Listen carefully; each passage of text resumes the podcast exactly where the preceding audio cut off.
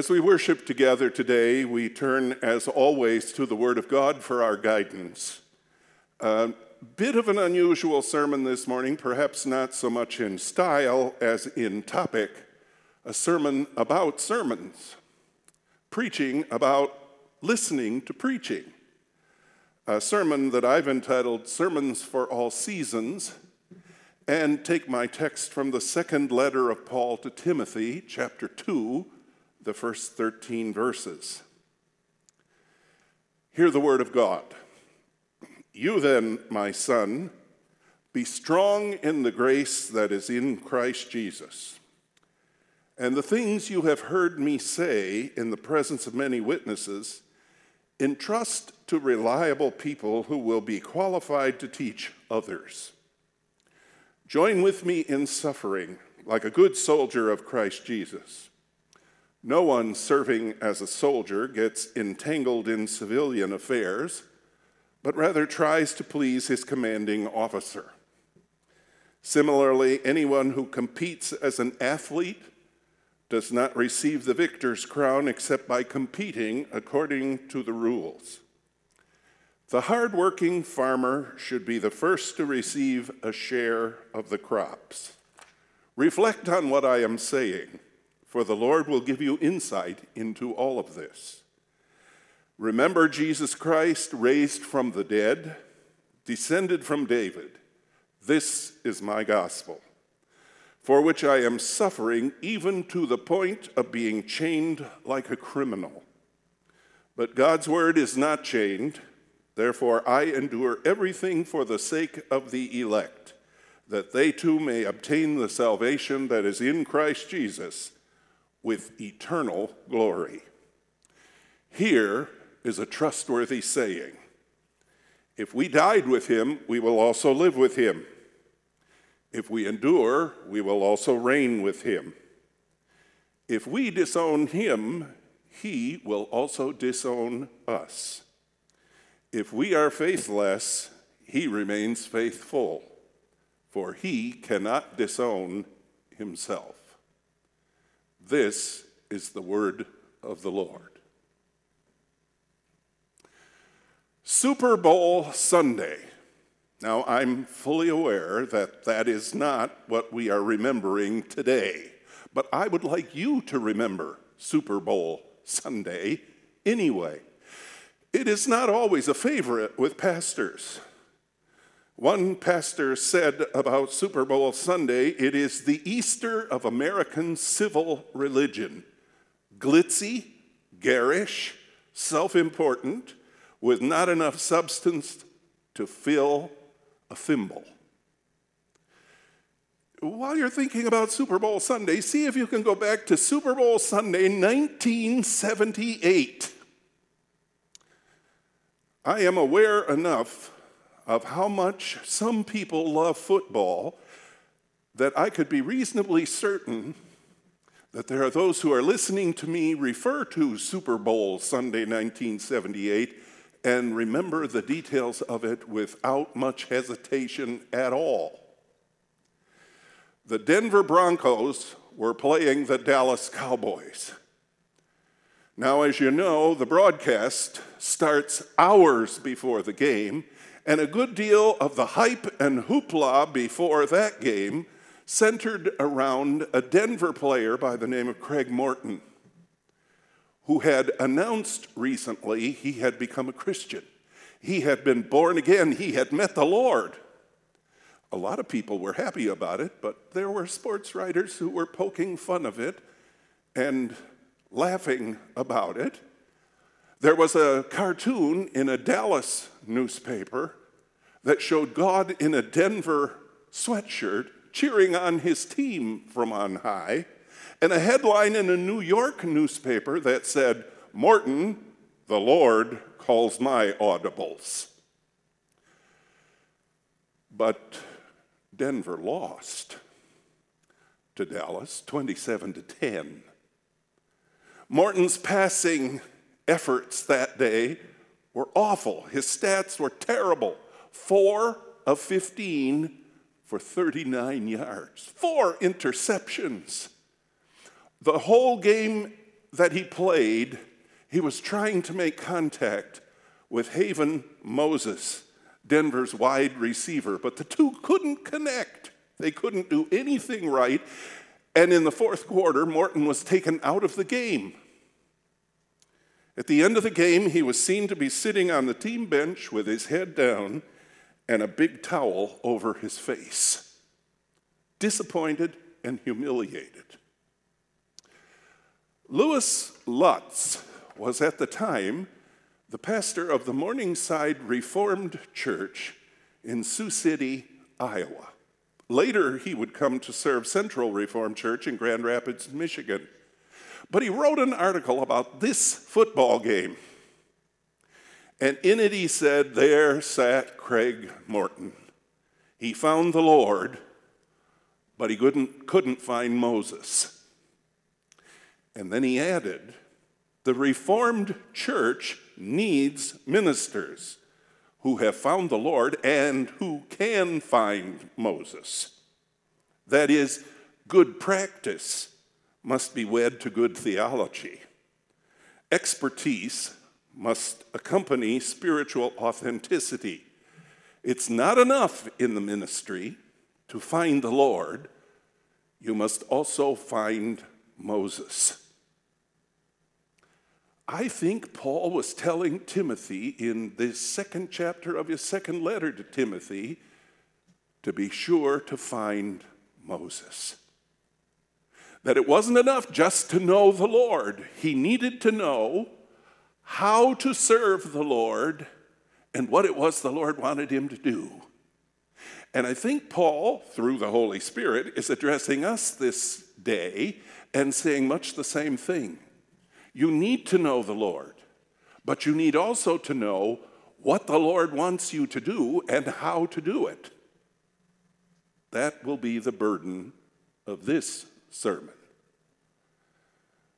Paul said, "The things you have heard me say in the presence of many witnesses, entrust to reliable men who will also be qualified to teach others." Or as the Message puts it, "Pass on what you have heard from me, the whole congregation saying amen, to reliable leaders who are competent to teach others." Paul is talking about hearing the word. The things you have heard me say is what he refers to. And of course, one of the primary ways to hear the word of God is through preaching. I determined that whatever could be done up here in the way of furnishings, this morning I was going to make sure that there was a pulpit to stand behind, since it represented the way most of us at least are familiar with preaching and grew up with it. Think about it as I stand here behind this piece of furniture this morning and talk to you about preaching. And hear me say, as a preacher who has been at it for close to 50 years now, I have been disappointed over the years that in the English language at least, the verb preach is often an insult. "Don't preach at me," people will say. Or someone will say apologetically, "I'm sorry if this sounds like preaching, but," and then go on with something. And that's not a new attitude. Back in 1857, a man by the name of Anthony Trollope wrote, "There is perhaps no greater hardship at present inflicted on mankind in civilized and free countries than the necessity of listening to sermons." Henry Nouwen found that sentence and quoted it in his book, Creative Ministry, and then said what I want you all to hear. "The more amazing it is, therefore, that there are still so many preachers who want to preach and so many people who are willing to listen. The fact that the verb itself is an insult more often than anything else, and that for centuries people have been tired of preaching Makes it all the more amazing that there are people still preaching today, that this preaching is going on, that while you are not seated in this room as usual, you are seated somewhere or reclining somewhere listening to a sermon. Why is this so? Nouwen asked. Perhaps because people today, just as much as a century ago, have a lasting desire to come to such an insight into their own condition and the condition of the world that they can be free to follow Christ. I want to say, why did you come here this morning? But it is neither morning nor did you come here. It's Thursday afternoon as I record this, and nobody's sitting in these pews. But why did you tune in to listen? Why are you participating in worship now? What did you hope to get from it? Was it to learn something you didn't know before? There are probably better ways to learn, and no doubt better teachers. Was it to hear something you had never heard before? That's probably not going to happen. Was it to settle a huge theological or interpretational difference? I don't think that will be happening. Or was it just to hear again and remember again and celebrate again the things that Paul said, the things that Timothy heard from Paul, and committed himself again to practice? To practice what he heard preached. That could happen. And in my judgment, it must. Listen to what Paul wrote to the Corinthians about his preaching. First of all, from the NIV. You will be familiar with these words, probably. I resolved to know nothing while I was with you, except Jesus Christ and him crucified. I came to you in weakness and fear and with much trembling. My message and my preaching were not with wise and persuasive words, but with a demonstration of the Spirit's power, so your faith might not rest on men's wisdom, but on God's power. And if that wasn't clear and direct enough, then listen to the same words from the message.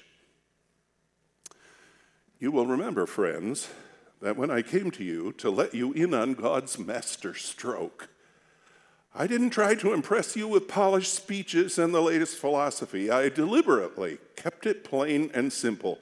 First Jesus and who he is, then Jesus and what he did.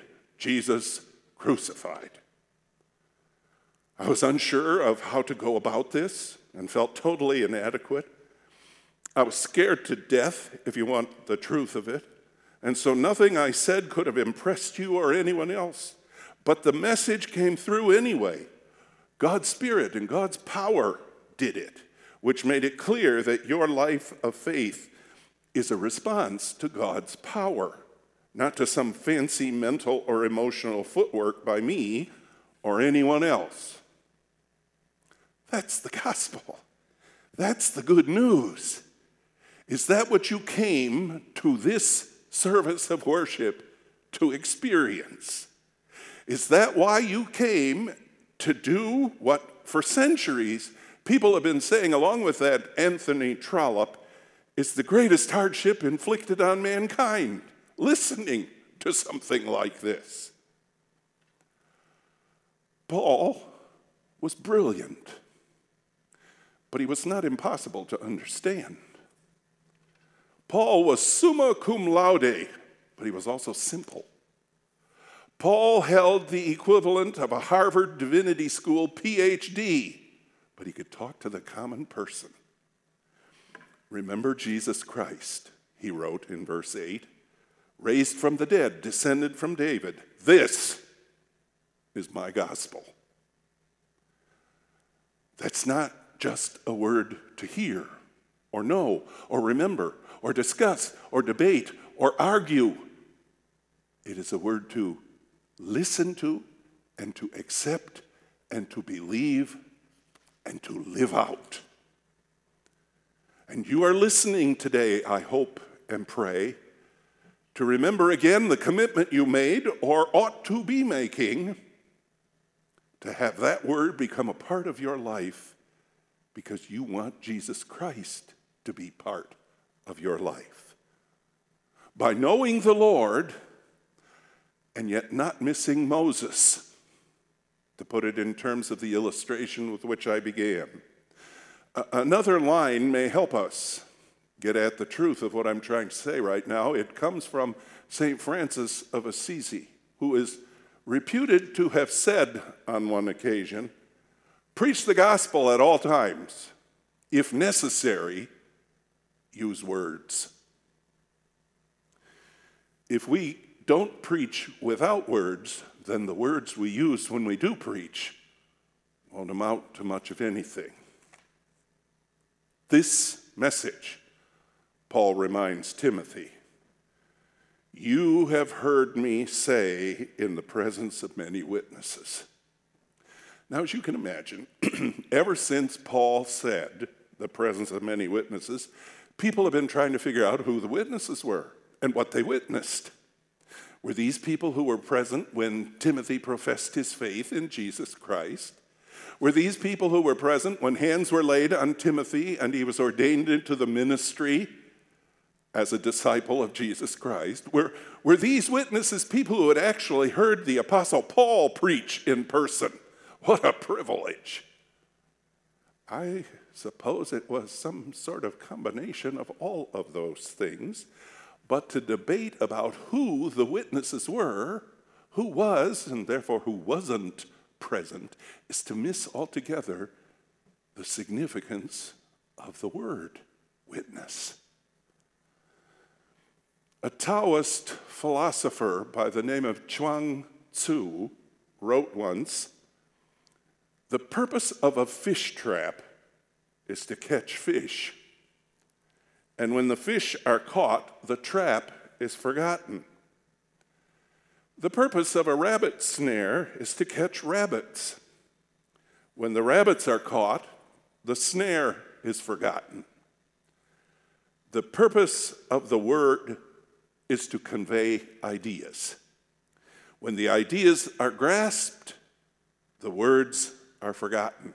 Where can I find a man who has forgotten words?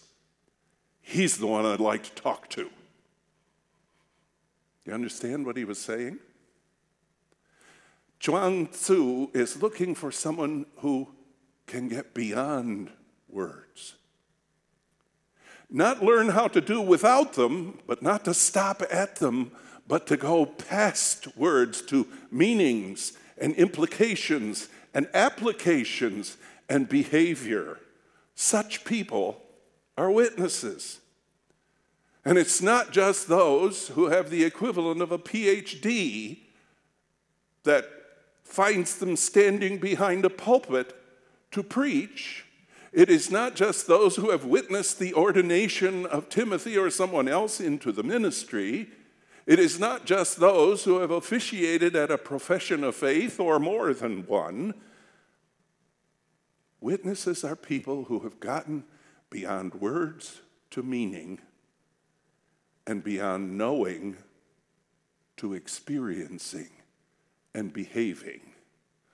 Ordinary folks in the pews in ordinary times, now perhaps in your living room, or your family room, or maybe even in your bedroom, propped up against a pillow.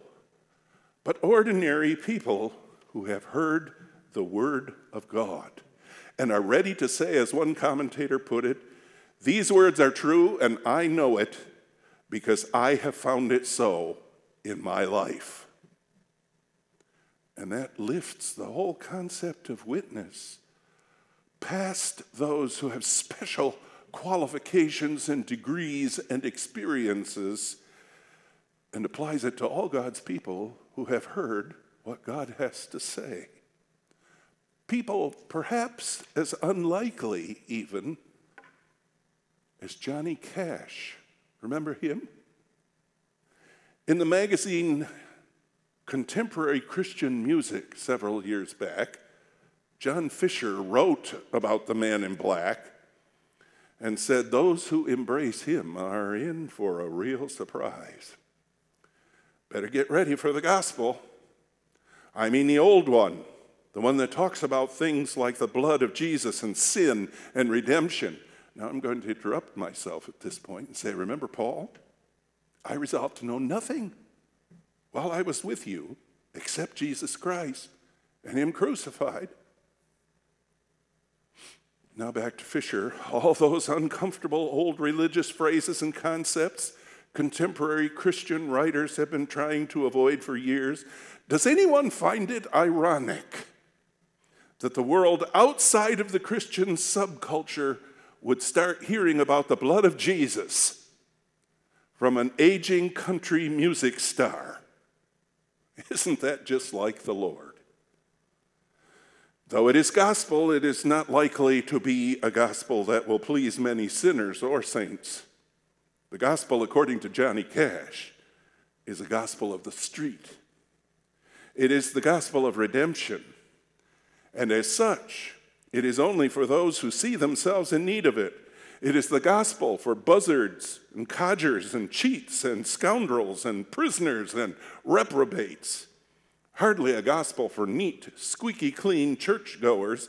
It is a gospel perhaps too religious for some sinners and too sinful for some saints. Johnny Cash said basically what the Apostle Paul said. There's no hope for anyone outside the blood of Jesus. And then he sang it in a song you may know. From the hands, it came down. From the side, it came down. From the feet, it came down and ran to the ground. Between heaven and hell, a teardrop fell. In the deep crimson dew, the tree of life grew. And the blood gave life to the branches of the tree. And the blood was the price that set the captives free.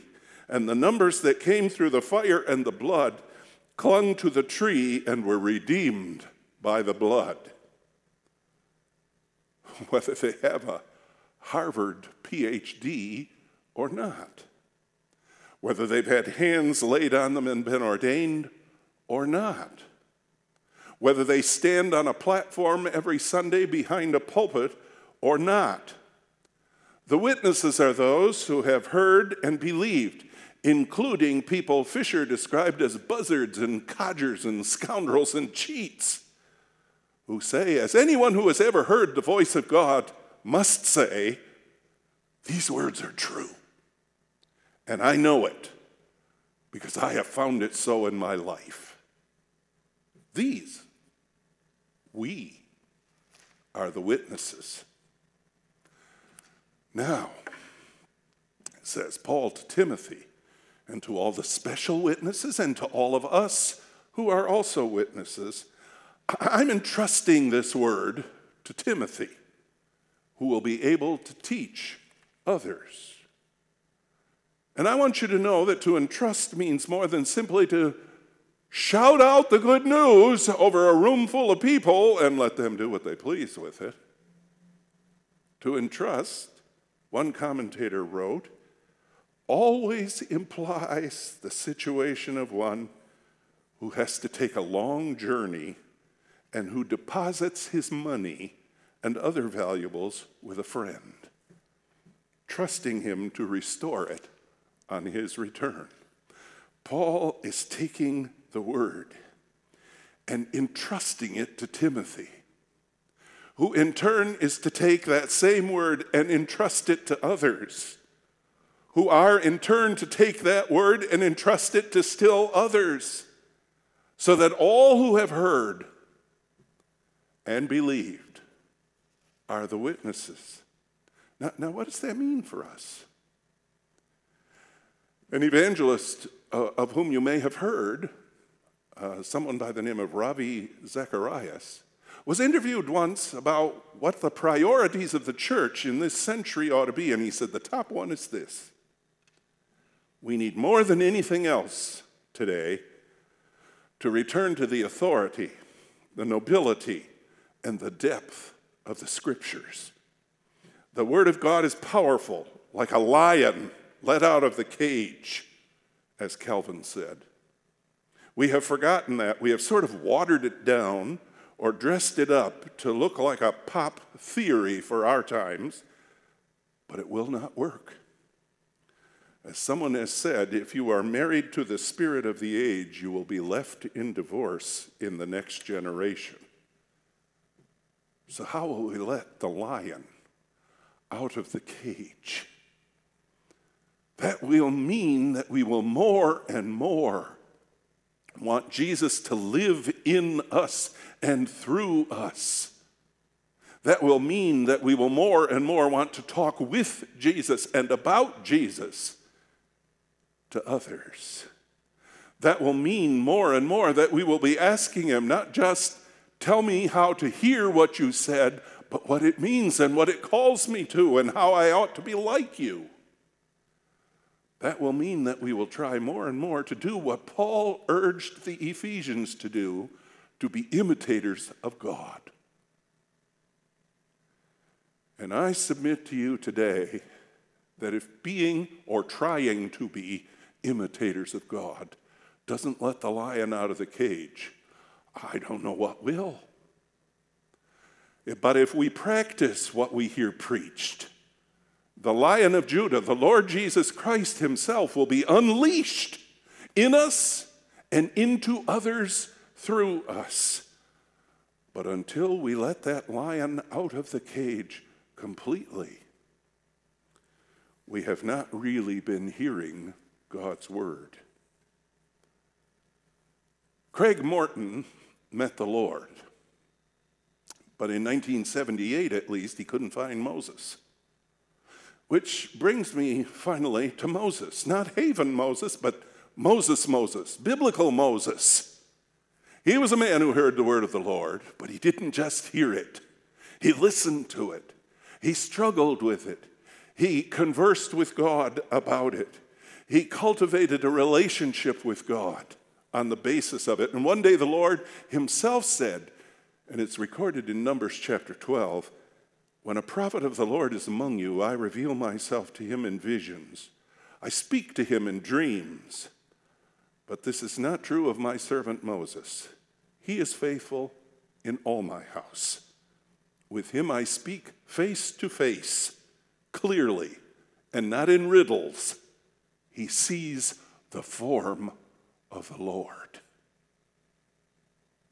Let's pray that we will not only meet Moses, but become more and more like Moses, and therefore more and more like God. And that we will meet the Lord face to face and hear him speaking to us and shaping and molding us every time we gather together for worship. And that those who meet us, buzzards and codgers and scoundrels and cheats, though we are sometimes, will hear us preaching the gospel always, using words if necessary, and letting the lion out of his cage to continue his rampage of love now and forevermore.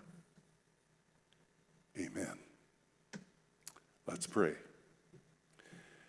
Lord God, we thank you for your word, for communicating with us, for speaking to us, for letting us hear your will. Now give us the grace not only to hear but to listen, not only to know what you say, but to do what you say, to put it into practice in our lives. And as Paul put it so frighteningly, become imitators of God through the power of Jesus Christ at work in us. In his name we ask it. Amen. Go now in peace.